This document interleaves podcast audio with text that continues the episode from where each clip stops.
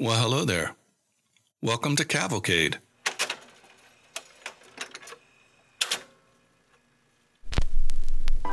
Knock, knock. Two ducks. utensils. And Two ducks, ducks. a horse, and an orangutan. And the other four letter words were taken. I mean these aren't your cats. Why did I have egg on my face? glad you You mean didn't say these aren't banana. your If? I had to guess, I'd say two fingers. I can explain. Chuck Norris. Chuck Norris. You know what? Push comes to shove. What? Does it take to change The a light? badger. I did the chicken. Putting the These aren't your back Is it supposed to burn? Cavalcade is brought to you by Harbor Repertory Theater. My name is Keith Bridges. I'm the artistic director of Harbor Rep, and I want to thank you for listening. I am so happy to share a new release with you from one of my favorite local musicians, Anastasia Ellis. This is her. Is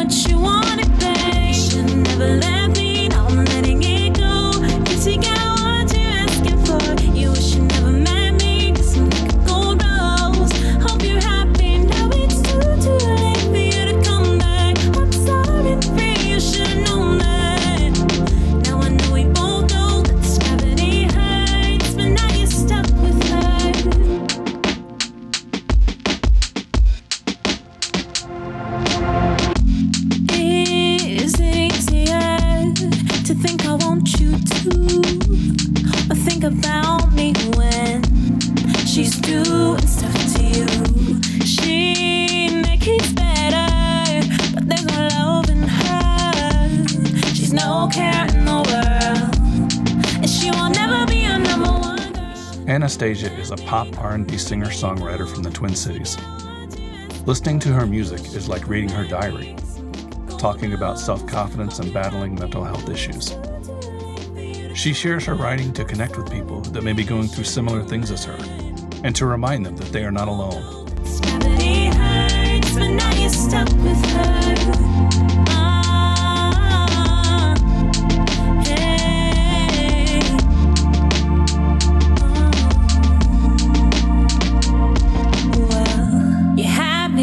Then you lost me. Now you want me, you try and grab me. Oh, you had me, then you lost me. But now I'm happy, cause I don't want you. Oh, you had me, then you lost me. Now you want me, you try and grab me. Oh, you had me, then you lost me. But now I'm happy, cause I don't want you. Na na na na na na na na na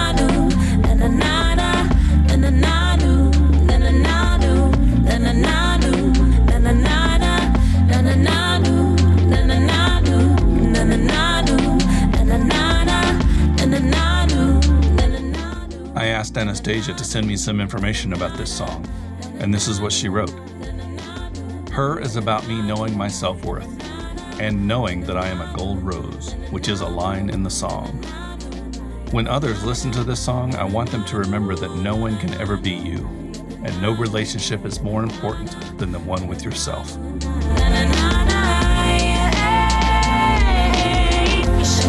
Now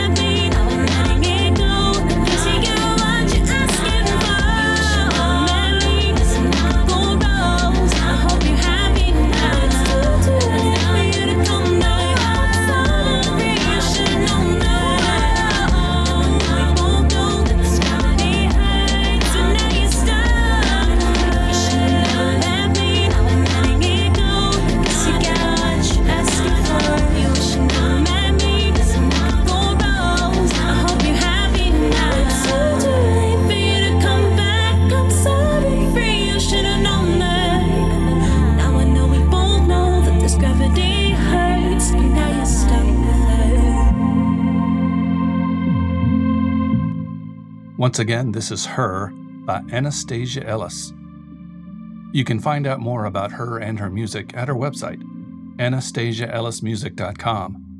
That's A N A S T A S I A E L L I S M U S I C dot com.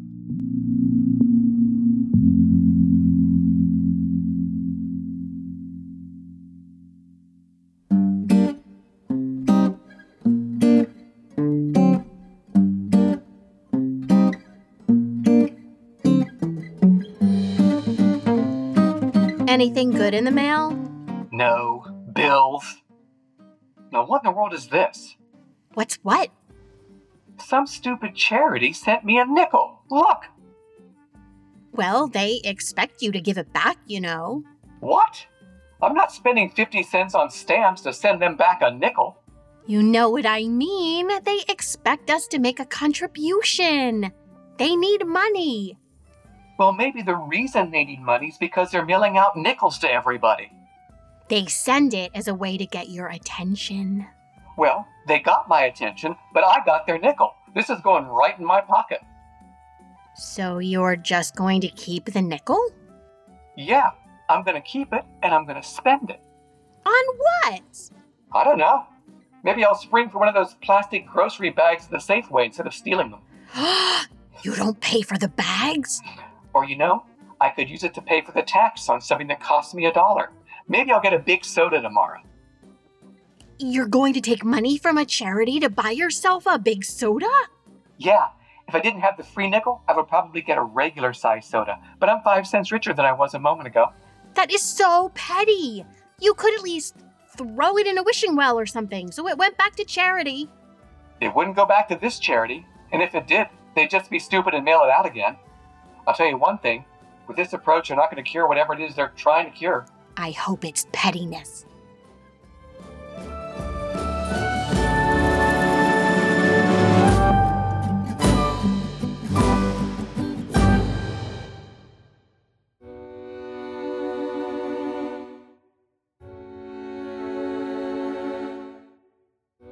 She sat at the window watching the evening invade the avenue. Her head was leaned against the window curtains, and in her nostrils was the odor of dusty cretonne. She was tired. Few people passed. The man out of the last house passed on his way home. She heard his footsteps clacking along the concrete pavement and afterwards crunching on the cinder path before the new red houses. One time there used to be a field there in which they used to play every evening with other people's children. Then a man from Belfast bought the field and built houses in it. Not like their little brown houses, but bright brick houses with shining roofs. The children of the avenue used to play together in that field. The Devines, the Waters, the Dunns, little Keogh the cripple, she, and her brothers and sisters. Ernest, however, never played. He was too grown up. Her father used often to hunt them in out of the field with his blackthorn stick, but usually little Keogh used to keep Nix and call out when he saw her father coming. Still, they seemed to have been rather happy then. Her father was not so bad then, and besides, her mother was alive. That was a long time ago. She and her brothers and sisters were all grown up. Her mother was dead. Tizzy Dunn was dead too, and the Waters had gone back to England. Everything changes. Now she was going to go away like the others, to leave her home. Home. She looked round the room, reviewing all its familiar objects, which she had dusted once a week for so many years, wondering where on earth all the dust came from. Perhaps she would never see again those familiar objects from which she had never dreamed of being divided.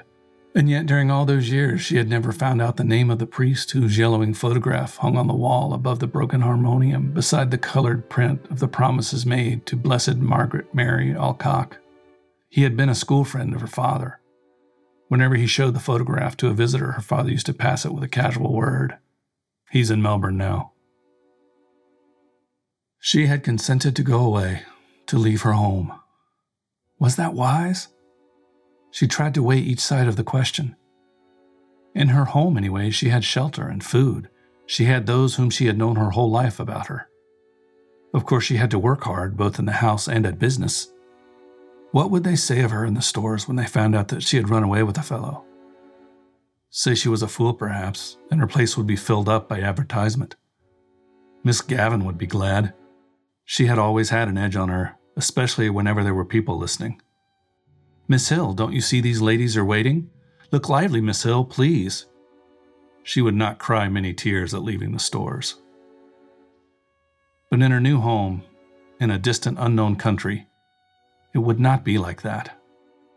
Then she would be married. She, Eveline, People would treat her with respect then. She would not be treated as her mother had been. Even now, though she was over 19, she sometimes felt herself in danger of her father's violence. She knew it was that that had given her the palpitations. When they were growing up, he had never gone for her like he used to go for Harry and Ernest, because she was a girl. But latterly, he had begun to threaten her and say what he would do to her only for her dead mother's sake. And now she had nobody to protect her. Ernest was dead, and Harry, who was in the church decorating business, was nearly always down somewhere in the country. Besides, the invariable squabble for money on Saturday nights had begun to weary her unspeakably. She always gave her entire wages, seven shillings, and Harry always sent up what he could. But the trouble was to get any money from her father. He said she used to squander the money, that she had no head, that he wasn't going to give her his hard earned money to throw about the streets, and much more. For he was usually fairly bad of a Saturday night. In the end, he would give her the money and ask her had she any intention of buying Sunday's dinner. Then she had to rush out as quickly as she could and do her marketing, holding her black leather purse tightly in her hand as she elbowed her way through the crowds, and returning home late under her load of provisions. She had hard work to keep the house together and to see that the two young children who had been left to her charge went to school regularly and got their meals regularly. It was hard work, a hard life. But now that she was about to leave it, she did not find it a wholly undesirable life. She was about to explore another life with Frank. Frank was very kind, manly, open hearted. She was to go away with him by the night boat, to be his wife, and to live with him in Buenos Aires, where he had a home waiting for her. How well she remembered the first time she had seen him. He was lodging in a house on the main road where she used to visit. It seemed a few weeks ago.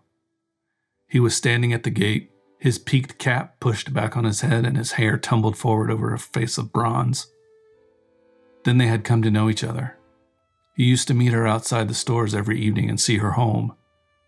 He took her to see the Bohemian Girl, and she felt elated as she sat in an unaccustomed part of the theater with him. He was awfully fond of music and sang a little. People knew that they were courting, and when he sang about the lass that loves a sailor, she always felt pleasantly confused. He used to call her Poppens out of fun.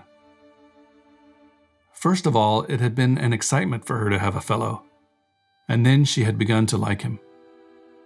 He had tales of distant countries. He had started as a deck boy at a pound a month on a ship of the Allan Line going out to Canada. He told her the names of the ships he had been on and the names of the different services. He had sailed through the Straits of Magellan, and he told her stories of the terrible Patagonians. He had fallen on his feet in Buenos Aires, he said, and had come over to the old country just for a holiday. Of course, her father had found out the affair and had forbidden her to have anything to say to him. I know these sailor chaps, he said. One day he had quarreled with Frank, and after that she had to meet her lover secretly.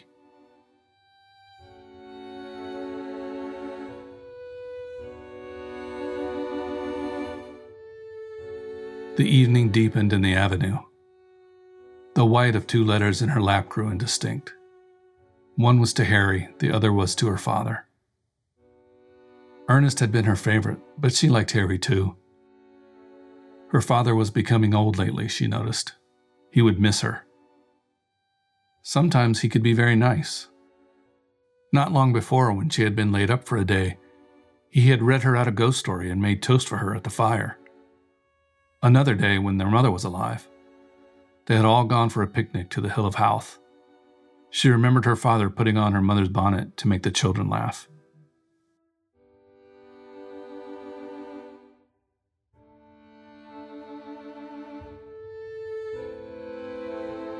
Her time was running out, but she continued to sit by the window, leaning her head against the window curtain, inhaling the odor of dusty cretonne.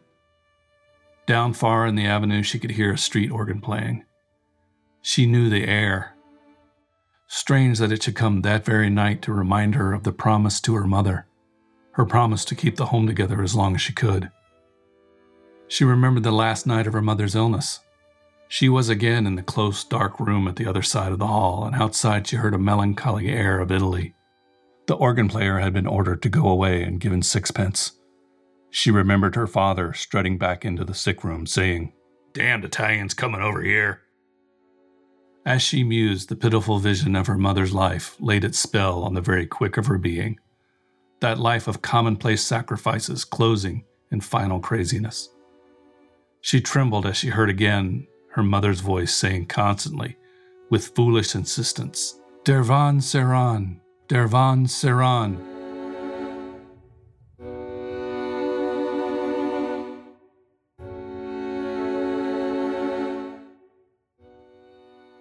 She stood up in a sudden impulse of terror.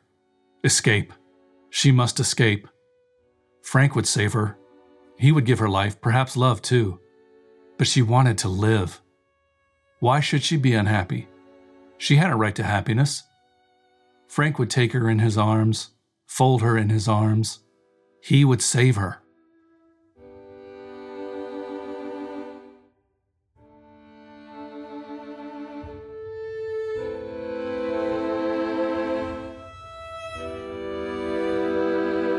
She stood among the swaying crowd in the station at the north wall.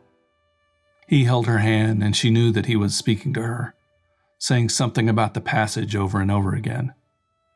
The station was full of soldiers with brown baggies. Through the wide doors of the sheds, she caught a glimpse of the black mass of the boat, lying in beside the quay wall with illuminated portholes. She answered nothing. She felt her cheek pale and cold, and out of a maze of distress, she prayed to God to direct her, to show her what was her duty. The boat blew a long, mournful whistle into the mist. If she went, tomorrow she would be on the sea with Frank, steaming towards Buenos Aires. Their passage had been booked. Could she still draw back after all he had done for her? Her distress awoke a nausea in her body, and she kept moving her lips in silent, fervent prayer. A bell clanged upon her heart. She felt him seize her hand. Come! All the seas of the world tumbled about her heart. He was drawing her into them. He would drown her. She gripped with both hands at the iron railing. Come! No. No, no, it was impossible. Her hands clutched the iron in frenzy. Amid the seas, she sent a cry of anguish. Eveline! Evvy! He rushed beyond the barrier and called for her to follow. He was shouted at to go on, but still he called to her. She set her white face to him, passive like a helpless animal. Her eyes gave him no sign of love or farewell or recognition.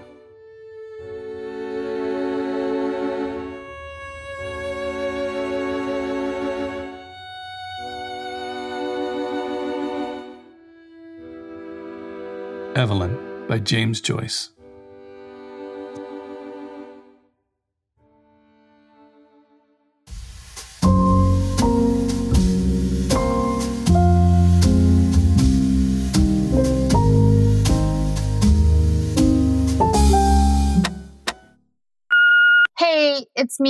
Jenny. Uh, I know you said I can call anytime, and I'm sorry I haven't called before, and I'm calling you now with this, but I just really need to talk.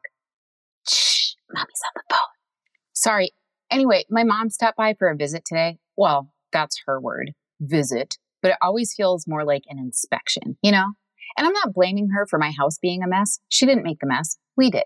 I just think that if it upsets you so much to see the squalor your daughter is living in while she's working two jobs, raising a four year old boy, and trying to finish graduate school during a global pandemic, then I don't know, maybe you should call before you pop in so she has a chance to get her sad, dirty bras off the dining room table. And I mean, to be fair, I could have picked those up like a week ago or just taken them off in my bedroom like a normal person, but sometimes it just feels like it's too far and I guess I can't do it. Whatever.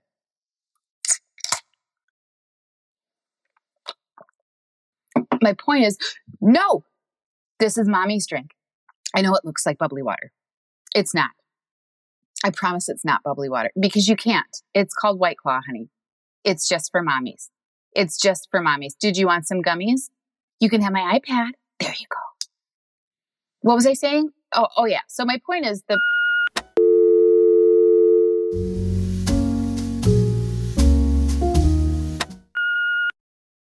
Hey, me again. I think I got cut off. Anyway, my point was, hey, what is that? Well, if you don't know, then don't put it in your mouth. Here, j- just give it here. Just spit it out. Sorry. What was I saying? Oh, yeah. She's so judgmental.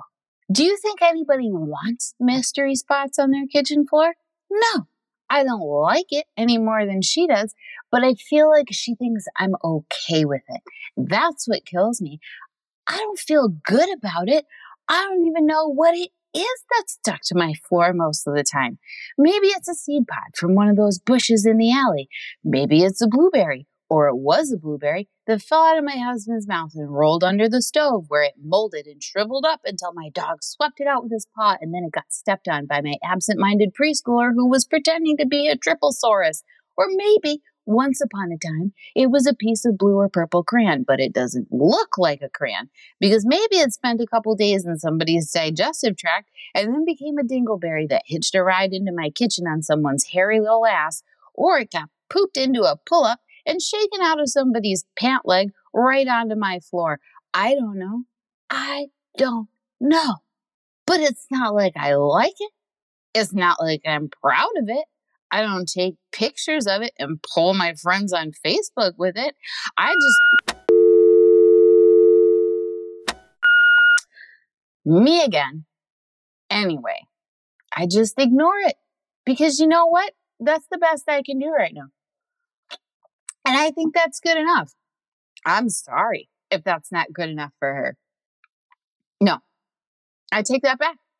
I'm not sorry. I don't think I should have to apologize for being too tired to mop my kitchen floors every week. Do you have to go potty? Then why are you holding your penis? Got it. No, I get it. You don't have to show me. That's right. Those are your parts. Now, did she ask me for an apology? No, of course she didn't. But do I still feel like I owe her one because this isn't how she raised me? Yes, of course I do. Which makes no sense.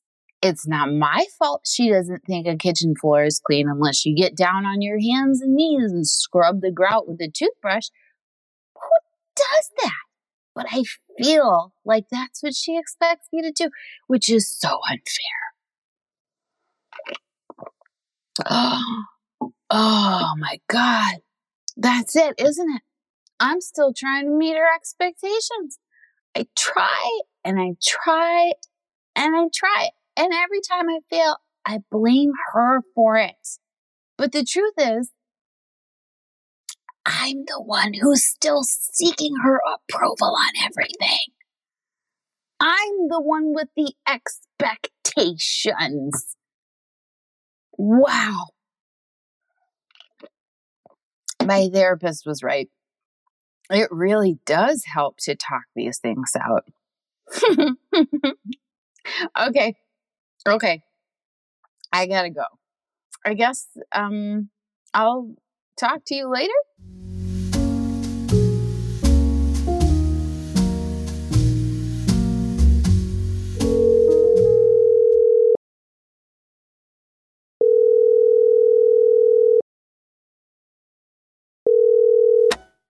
Hello? Hi, Mrs. Taylor. This is Ryan from the installation department at Appliance World. Oh, hey Ryan. How's it going? Uh, pretty pretty good. I, I got your messages. All of them? Yeah.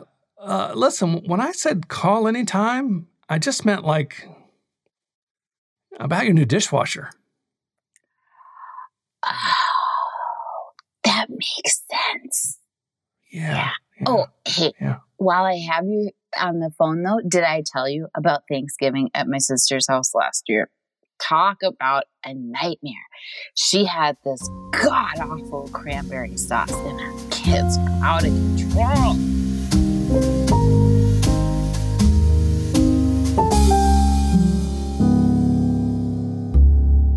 Hi, Keith Bridges here again. Before we finish up, I need to ask for your help.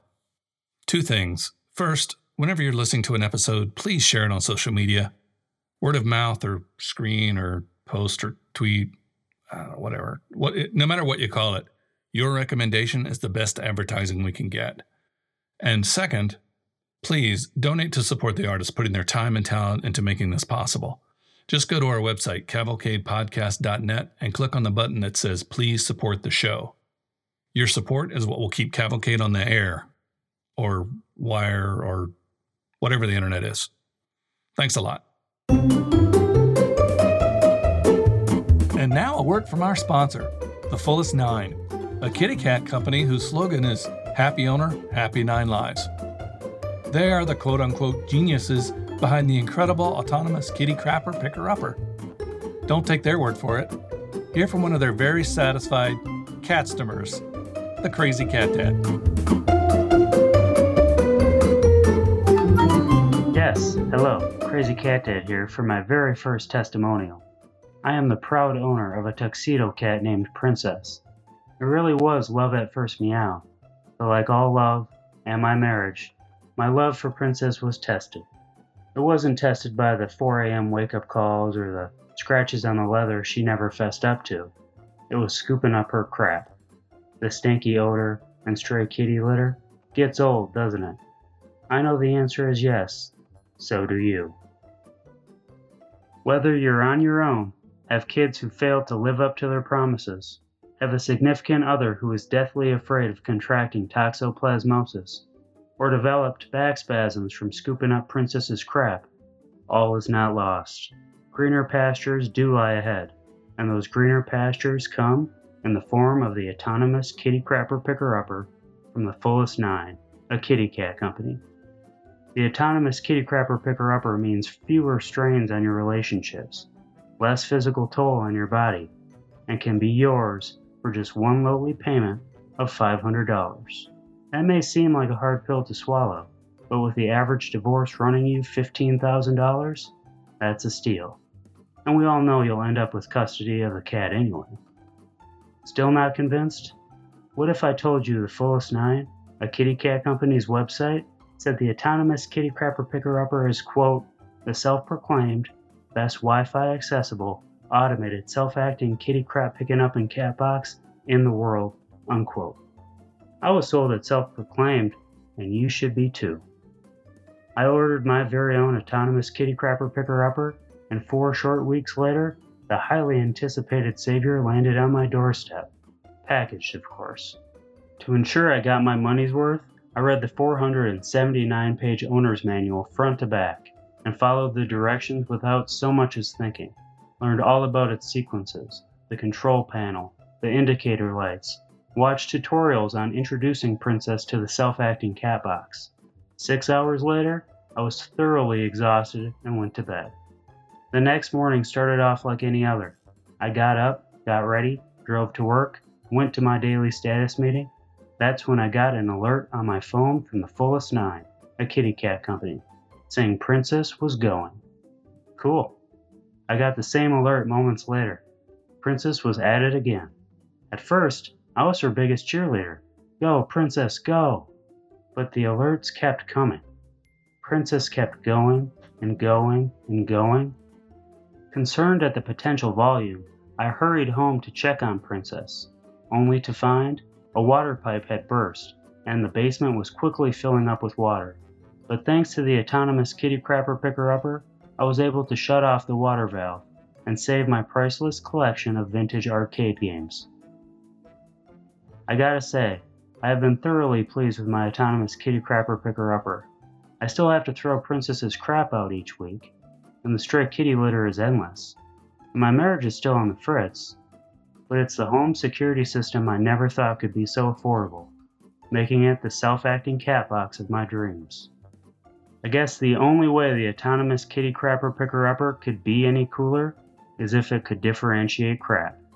So, what are you waiting for? Get yourself the autonomous kitty crapper picker upper from the Fullest Nine, a kitty cat company, for only $500 and restore some tranquility back into your home.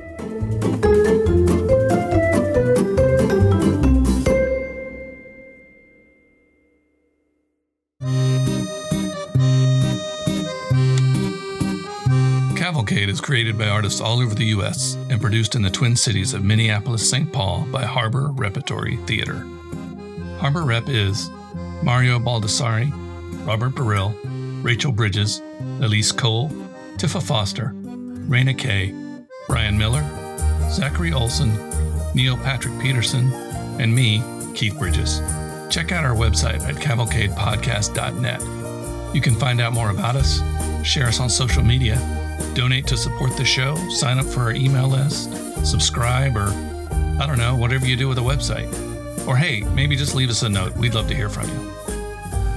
Once again, thanks for listening.